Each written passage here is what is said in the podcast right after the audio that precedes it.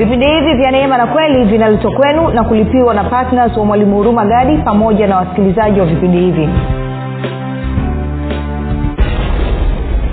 Israel kuna wakati walikuwa sio taifa. Ni mungu ndiye aliyeamua kuwafanya kuwa taifa.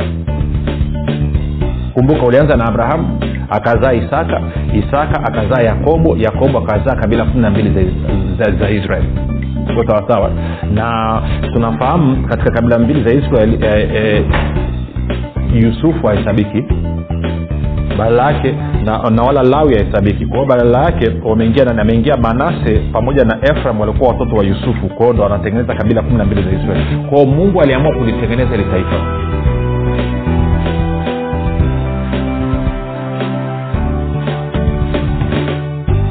pale ulipo rafiki ninakukaribisha katika mafundisho ya kristo kupitia vipindi vya neema na kweli. Jina langu naitwa huruma gadi.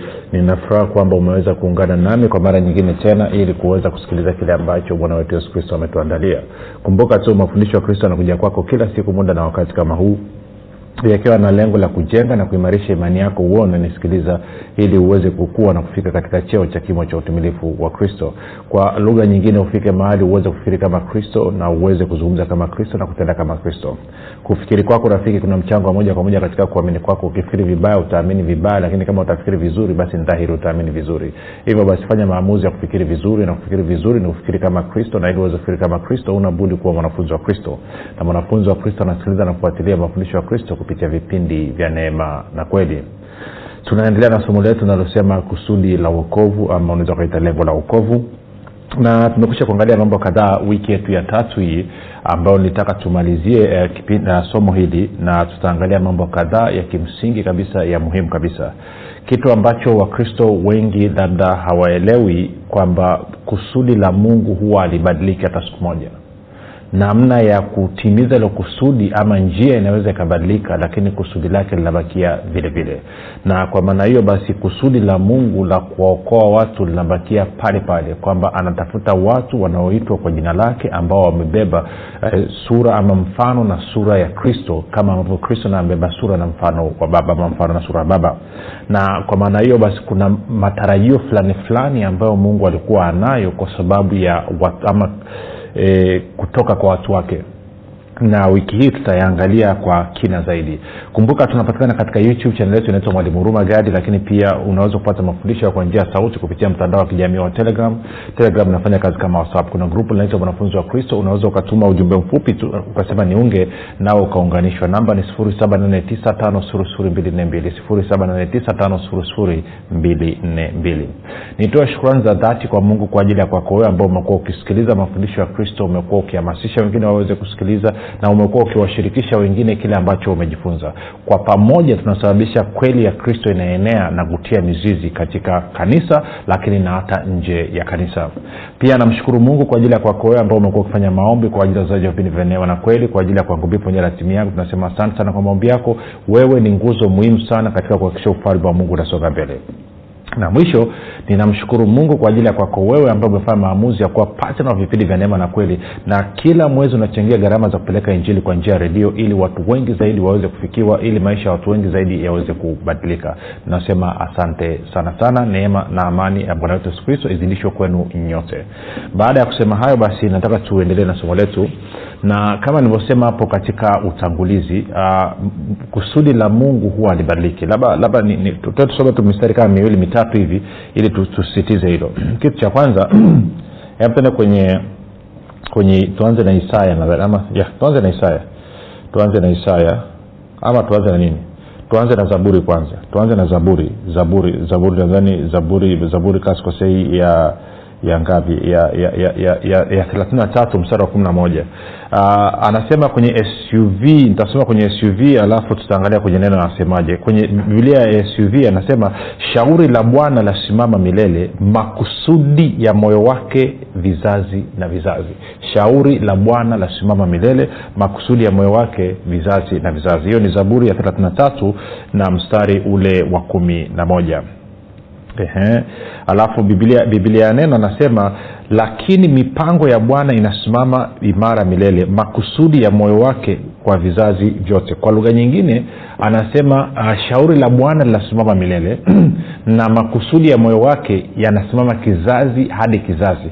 Kwa lugha nyingine kusudi alilonalo katika kizazi cha kwanza kusudi hilo hilo litaendelea katika kizazi cha pili na kizazi cha tatu na kizazi cha nne mpaka milele yote. Kwa, kwa, kwa sababu hiyo basi kusudi lake halibadiliki na kama kusudi la mungu alibadiliki anatakiwa kubadilika nani? Ni mimi na wewe. Ili nini? Ili mwenendo wetu na maisha yetu yaweze kukubaliana na kusudi lake. Kwa sababu yeye abadiliki kama abadiliki maanaake wewe unaweza kubadilika unatakiwa uweze kubadilika. Kwa shauri lake ni la milele linasimama milele na makusudi ya moyo wake ni vizazi hadi vizazi. Lakini pia twende kwenye kwenye nini? Kwenye isaya isaya e, 46 isaya 46 uh, tasoma mstari wa ngapi? Nalenga mstari ule wa, wa kumi lakini acha nianze kusoma kuanzia mstari ule wa, wa tisa. Anasema kumbukeni mambo ya zamani za, za kale e, maana mimi ni mungu wala hapana mwingine. Mimi ni mungu wala hapana aliye kama mimi.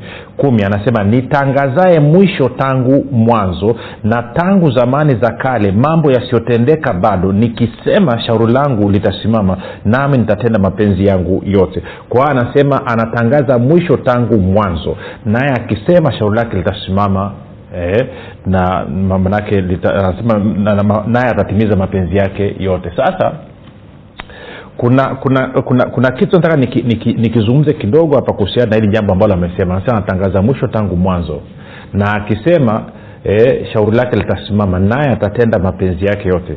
Tunaposoma bibilia yetu ime mpangilio e, okay niseme hivi bibilia yetu imewekwa katika mpangilio wa agano la kale na agano jipya. Sawa. Lakini na kwa maana hiyo kitabu cha mwanzo mpaka malaki kimewekwa chini ya agano la kale ama vimewekwa chini ya agano la kale. Na matayo mpaka ufunuo imewekwa chini ya agano jipya. Sawa. Sasa tunapozungumza tunapo habari ya agano la kale na agano jipya mara nyingi hatuzungumzii mpangilio wa vitabu. Ninakuwa ninazungumzia maagano husika. Kuna agano la kwanza ambalo musa alipewa pale mlima sinai. E, agano ambalo mungu aliingia na abraham katika mwanzo kumi na tano.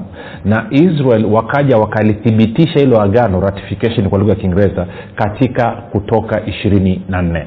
Sasa hilo tunaita agano la kale. Na agano hilo sitabidi sangie tufafanue vitu kidogo. Twende twende nikuonyeshe kwenye kwenye kumbukumbu la torati. Kumbukumbu la torati mlango ule wa nne na mstari ule wa ngapi? Tunaweza kusoma mstari wa kumi na mbili na wa kumi na tatu. Anasema musa anaongea na wana wa israeli. Anasema anaelezea kilichotokea pale mlima sinai. Anasema bwana akasema nanyi kutoka kati ya moto mkasikia sauti ya maneno lakini hamkuona umbo lolote sauti tu kumi na tatu. Akawahubiri agano lake alilowaamuru kulitenda yaani zile amri kumi akaziandika juu ya mbao mbili za mawe. Kwa hiyo agano la kale basi tunaona ni zile amri kumi ambazo ziliongezeka zikafika mpaka sheria mia sita kumi na tatu. Kwao hilo ni agano ambalo israel waliingia na mungu. Tunakwenda vizuri. Kwa hiyo ina maana uh, uh, wakati mungu ameingia agano na abraham kwenye mwanzo kumi na tano abrahamu akisimama kwa niaba ya taifa la israeli baadaye taifa la israeli kusoma kutoka ishiri na nne wanakuja wanaingia agano na mungu unaweza kuanzia mlango ule wa ishirini lakini ishiri na nne wanatumia damu wanathibitisha lile agano. Kwao hilo ndilo agano la kale tunaosema hatuko kwenye agano la kale tuko kwenye agano jipya tunamaanisha hayo makubaliano ya kimahusiano kati ya mungu na mwanadamu. Kwao mungu agano la kale lilikuwa linahusu uhusiano wa mungu na taifa la israeli. Tarudia tena agano la kale lilikuwa linahusu mahusiano ama uhusiano kati ya taifa la, kati ya mungu na taifa la israeli na hilo agano lilikuja kupitia musa na ndio hilo linaloitwa hapa amri kumi zilizoandikwa katika mbao mbili za mawe. Sasa kwa upande mwingine pia tuna agano jipya. Na agano jipya tunaliona katika uh, matayo 26 matayo 26 tende matayo 26 matayo ishirina sita matayo ishirina sita na mstari wa ishirina sita hadi wa ishirina nane. Bwana yesu anasema hivi usiku ule kabla ya kwenda kufa msalabani. Hata nao walipokuwa wakila yesu alitoa mkate akaubariki akaumega akawapa wanafunzi wake akasema twaeni mle huu ndio mwili wangu. Akakitoa kikombe akashukuru akawapa akisema nyweni nyote katika hiki kwa maana hii ndiyo damu yangu ya agano imwagikayo kwa ajili ya wengi kwa ondoleo la dhambi. Tuko sawasawa kwa hiyo tunaweza ukaona kwamba agano jipya basi ni, ni, ni agano ambalo mungu aliingia na kristo kupitia damu ya kristo. Kwa lugha nyingine mungu aliingia agano na abrahamu katika mwanzo kumi na saba na hilo agano likaja likathibitishwa na kristo kupitia damu yake alivyokufa pale msalabani katika, uh, katika wakati amekufa pale msalabani pale golgotha. Na sisi ambao sio wayahudi kwa jinsi ya mwili sisi ambao sio waisraeli kwa jinsi ya mwili tunaingia katika uhusiano na mungu kupitia ili agano ambalo mungu aliingia na kristo ama na yesu kristo. Na kwa maana hiyo basi msingi wa agano la kale ambalo mungu aliingia na israel ilikuwa ni amri kumi. Msingi wa agano jipya ambao mungu ameingia na watu wote sasa msingi wake ni imani iliyo kwa yesu kristo. Kwao unaweza ukaona hiyo tofauti rafiki. Kwa hiyo israel waliingia katika uhusiano na mungu kupitia agano ambao msingi wake ulikuwa ni sheria amri kumi. Na sisi leo hii ambao watu wote ikiwa ni pamoja na waisraeli tunaingia katika uhusiano na mungu katika agano jipya tunaingia katika uhusiano na mungu kwa imani iliyo kwa yesu kristo. Sasa katika maagano yote hayo mawili iwe ni lile agano la kale ama iwe ni agano jipya mungu alikusudia kujipatia watu ambao wanaitwa kwa jina lake. Na kuonyesha ni kuonyesha kwamba shauri la mungu linasimama milele na makusudi ya moyo wake ni vizazi hata vizazi. Moja nikupe mfano kidogo. Tuende kwenye kutoka kumi na tisa.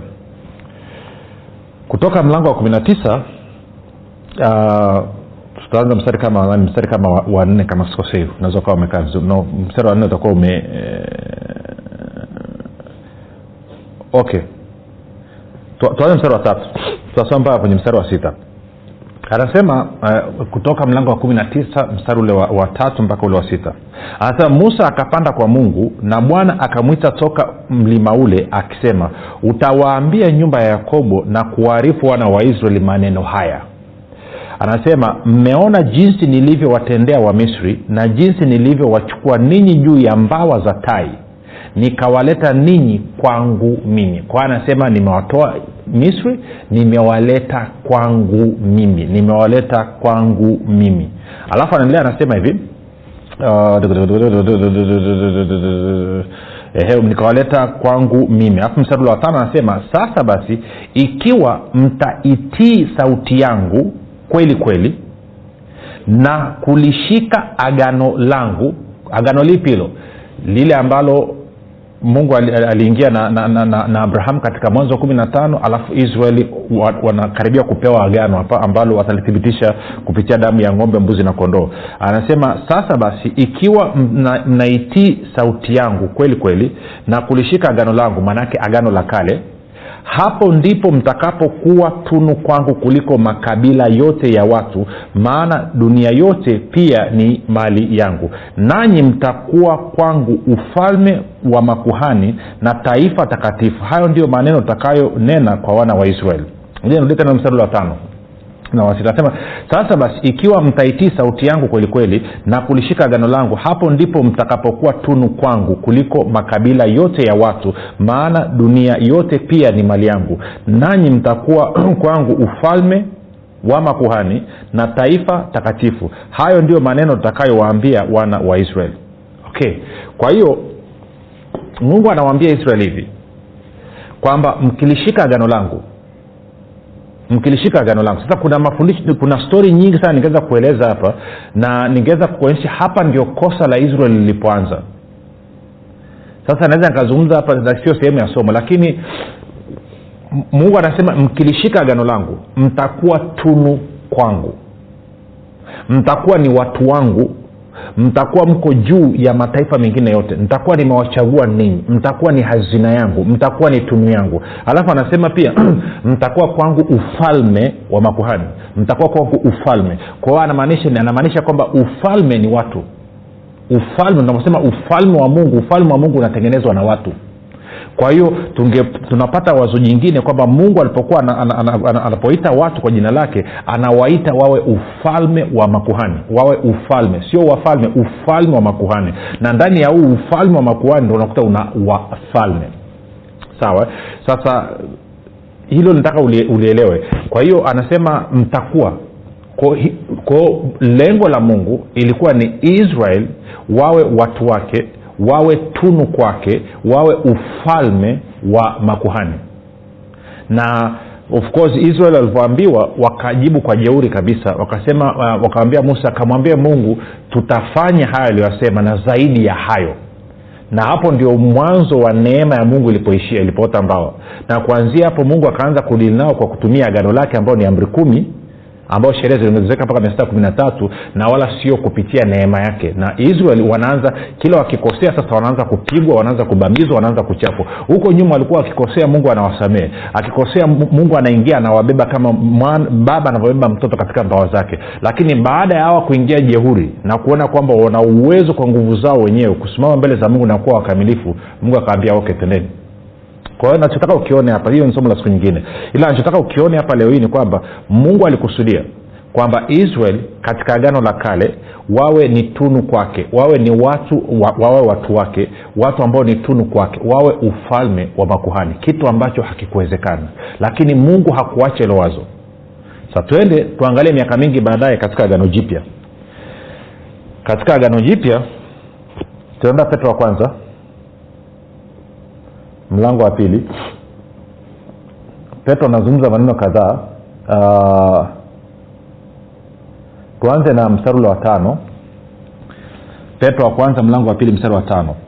Petro anasema hivi ninyi nanyi kama mawe yaliyo hai mmejengwa muwe nyumba ya roho ukuhani mtakatifu mtoe dhabihu za roho zinazokubaliwa na mungu kwa njia ya yesu kristo anasema kwa kuwa imeandikwa katika maandiko tazama naweka katika sayuni jiwe kuu la pembeni teule lenye heshima na kila amwaminie hata tahayarika anasema basi heshima hii ni kwenu ninyi mnaoamini bali kwao wasioamini jiwe walilolikataa waashi limekuwa jiwe kuu la pembeni tena jiwe la kujikwaza mguu na mwamba wa kuangusha.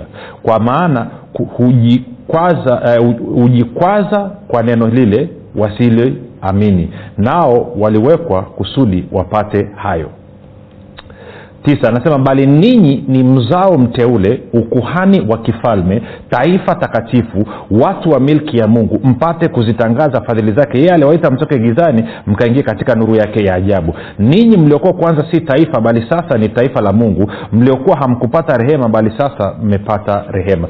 Kwa hiyo tunaona mambo yote ambayo mungu alikuwa amekusudia kuyafanya na taifa la israeli ambayo yalishindikana sasa hivi yamewezekana eh, kufanyika kupitia kanisa kwa hiyo kumbuka kule kwenye kutoka kumi na tisa mungu aliambia israeli kwamba mkishika agano langu maana yake sheria torati amri kumi agano lile lilitoka kupitia musa anasema mtakuwa tunu kwangu mtakuwa watu wangu mtakuwa ukuhani wa kifalme. Alafu anasema anasema mtakuwa ufalme wa makuhani alafu anasema mtakuwa taifa langu mambo hayo yamekuja kutimia katika agano jipya kupitia bwana wetu yesu kristo. Kwa hiyo kuonyesha kwamba pamoja na kwamba mungu aliwachagua israel wawe watu wake pamoja na kwamba alichagua nani israel wawe taifa. Sasa watu wengine wanasahau wana, wana labda turudi nyuma kidogo tuongee mambo haya.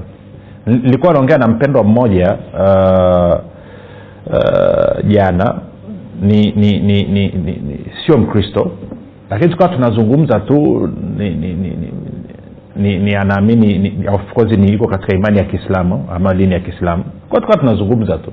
Nikamuuliza hebu uh, niambie nafahamu ninyi kwenye kitabu chenu mnazungumzia adamu yupo ibrahimu yupo na sisi pia wakristo tunaye. Hebu niambie adamu alikuwa ni dini gani? Akasema alikuwa ana dini. Nikaambia okay ibrahim naye alikuwa ni dini gani? Akasema pia alikuwa ana dini nikasema okay. Kwa hiyo kama alikuwa na dini maanaake ni kwamba hakuwa mwislamu wala hakuwa mkristo. E, na kwa maana hiyo hakuwa wala myahudi. Na sisi sote tunasema tunaamini habari ya adamu tunaamini habari ya ibrahimu je? Kwa nini tunapishana namna hii? Kwa nini hata hatutaki kukata sekunde moja chini tukazungumza tukajadili? Kwa nini inakuwa vurugu mechi? Anyway, tukacheka hapa tukaendelea na ma- maongezi mengine.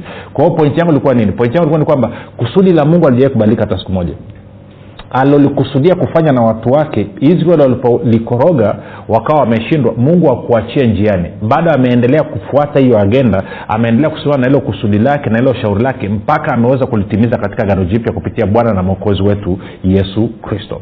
Na kwa maana hiyo basi lile alilolikusudia tangu mwanzo siku zote amehakikisha kwamba limeweza kutimia. Sasa kwa kwa kwa mantiki hiyo ama kwa kwa, kwa lugha hiyo basi swala la sisi kuwa watu wa mungu hilo ni wazo la okay, kwa nini nasema ile habari ya abrahamu na, na, na adamu? Nilikuwa nasema kwa sababu hii kwamba israel kuna wakati walikuwa sio taifa. Ni mungu ndiye aliyeamua kuwafanya kuwa taifa. Kumbuka ulianza na abrahamu akazaa isaka isaka akazaa yakobo yakobo akazaa kabila kumi na mbili za, za, za israel. Tuko sawasawa na tunafahamu katika kabila mbili za israel eh, eh, yusufu hahesabiki badala yake na, na wala lawi hahesabiki kwao badala yake wameingia nani ameingia manase pamoja na efraim walikuwa watoto wa yusufu. Kwao ndo wanatengeneza kabila kumi na mbili za israeli. Kwao mungu aliamua kulitengeneza hili taifa. Na hili taifa lilikuwa liwe ni taifa ambalo ni tunu mbele za mungu. Napenda sehemu moja tenda kwenye kwenye kwenye nadhani kumbukumbu la torati mlango wa, wa, wa, wa saba alafu nitasoma mstari wa ngapi nianze mstari wa ngapi mstari wa ngapi mstari wa ni, nianze mstari kama wa, wa sita wa saba nadhani tuone. Naomba nisio kwenye bibilia ya neno kuna maneno fulani nayatafuta yatakaa vizuri yatatubariki. Angalia anavyosema kumbukumbu torati saba naanza mstari wa sita. Anasema kwa kuwa wewe kwa mungu anazungumza na israel sasa. Anasema kwa kuwa wewe ni taifa takatifu kwa bwana mungu wako umeona kitu kwao kama vile ambavyo sisi leo hii wakristo tumekuwa ni taifa takatifu mbele za bwana mungu wetu kwa sababu ya kile ambacho kristo amekifanya. Israel naye anaambiwa kwamba yeye ni taifa takatifu kwa sababu ya lile agano ambalo aliingia na mungu. Tuko sawasawa anasema kwa kuwa wewe ni taifa takatifu kwa bwana mungu wako. Bwana mungu wako amekuchagua wewe kutoka mataifa yote juu ya uso wa dunia kuwa watu wake. Hazina yake ya thamani. Tunu hazina yake ya thamani. Nataka upige picha kidogo nataka upige picha kidogo. Kwao mungu alivyowachagua israeli wawe watu wake wawe taifa lake takatifu ndicho kitu ambacho amekuja kufanya leo hii na sisi na kanisa leo hii. Na anasema kwamba amewachagua kuwa nini? Kuwa, kuwa nini? Kuwa hazina ya thamani. Kwao fikiria israeli walikuwa ni hazina ya thamani ya mungu. Ukisoma sehemu nyingine alikuwa anazungumza ndani kwenye zaburi mia moja na tano anazungumzia kwamba israeli ni mboni ya jicho lake. Anazungumzia kwamba wasiguswe. Nadhani pia kwenye malaki pia ipo kwamba israeli ni mboni ya jicho la mungu kwao leo hii na sisi kanisa wewe rafiki unanisikiza wewe ni mboni ya jicho la mungu. Fikiria jinsi ambavyo mboni ya jicho lako unavyoichunga. Sasa na mungu naye anakuchunga wewe kama ambavyo anachunga nini mboni ya jicho lake kwa sababu wewe ni mboni ya jicho la mungu anasema wewe ni hazina ya thamani sana. Mtu yeyote mwenye kitu cha thamani mtu yeyote mwenye hazina ya thamani moyo wake ndipo ambapo unakuwa. Bwana yesu alisema katika matayo sita moja hazina ya mtu ilipo ndipo na moyo wake ulipo. Kwao kama mimi na wewe ni, ni nini? Sisi ni hazina ya thamani ya mungu. Guess moyo wa mungu uko wapi? Moyo wa mungu uko pamoja na kanisa. Moyo wa mungu uko pamoja na wewe. Sijuka nanyelewa kwa hiyo kwa lugha nyingine popote unapokwenda moyo wa mungu unakwenda na wewe unajua kuna vitu vingine kuvielezea inakuwa ni ngumu yani is too ni nzuri mno mno mno mno mno mno mno mno mno mno mno kwao ndivyo ambavyo haya yalikuwa ni matamanio kwa mungu kwa israel na yameweza kutimia eh, katika kani, kupitia kanisa ule mstari wa, wa sita anasema kwa kuwa wewe ni taifa takatifu kwa bwana mungu wako bwana mungu wako amekuchagua wewe kutoka mataifa yote juu ya uso wa dunia kuwa watu watu wake kuwa watu wake. Eh, anasema hazina yake ya thamani. Kwao rafiki mimi na wewe tumechaguliwa kuwa watu wa mungu tukafanywa kuwa sehemu ya taifa la mungu watu ambao ni hazina ya thamani ya mungu. Yaani ngoma kama hii ukisikiliza yani inabidi uagize na chai si kama ni mnywaji wa soda inabidi uagize na soda unywe. Kama nini tafuta mahindi ya kuchoma ule ufurahi. Yaani kama vivi nenda kwenye ibanda lao kule chukua nani yai la kuku vunja kaanga kula. Yaani usikie utamu yaani kwamba wewe umechaguliwa kuwa mtu wa mungu. Wewe umechaguliwa kuwa sehemu ya taifa la mungu. Wewe ni hazina ya thamani ya mungu.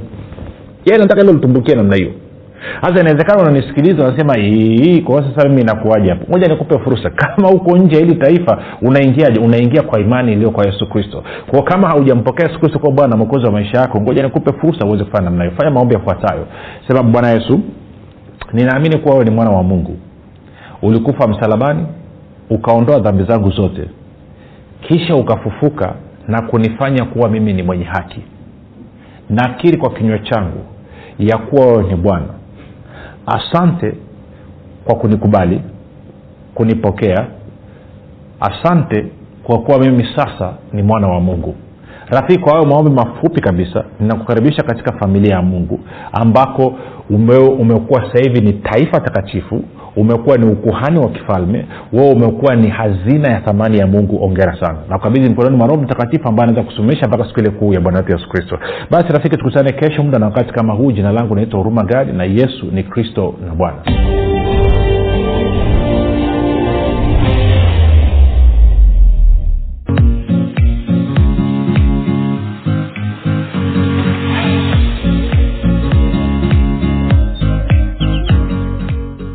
imani makini siri ya ulinzi ustawi na mafanikio. Ni kitabu kipya kilichoandikwa na mwalimu huruma gadi. Ndani ya kitabu hiki utajifunza imani ni nini na nini tofauti kati ya imani na kuamini. Utajifunza hofu shaka na kutokuamini ni nini na ufumbuzi wa kuziondoa katika maisha yako. Na pia utajifunza jinsi ya kuwa na ujasiri na hivyo kuwa na udhihirisho mkubwa wa imani pamoja na jinsi ambavyo imani inashirikiana na neema ili kumdhihirisha kristo anayeishi ndani ya mkristo. Zaidi ya yote utajifunza jinsi ya kutumia imani na nguvu ya mungu kudhihirisha na kuumba chochote unachokitaka. Zaidi ya yote utajifunza jinsi imani inavyotenda kazi kwa kushirikiana na uvumilivu ili kumfanya mkristo afaidi ahadi zote za mungu hapa duniani. Rafiki maisha yaliyojaa uzima ushindi ustawi mafanikio furaha amani na maajabu yanakusubiri. Piga simu sasa kupata nakala yako. 7645242 au 789 au 6735242 imani makini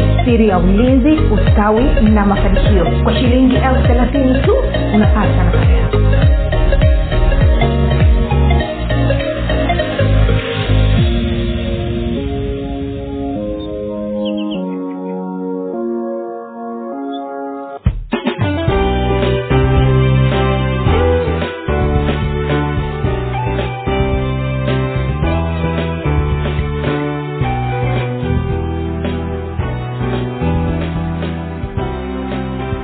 ukisikiliza kipindi cha neema na kweli kutoka kwa mwalimu huruma gadi. Usiache kumfolo katika facebook instagram na twitter kwa jina la mwalimu huruma gadi. Pamoja na kusubscribe katika youtube channel ya mwalimu huruma gadi kwa mafundisho zaidi. Kwa maswali ama maombezi tupigie simu namba 7645242 au 673500242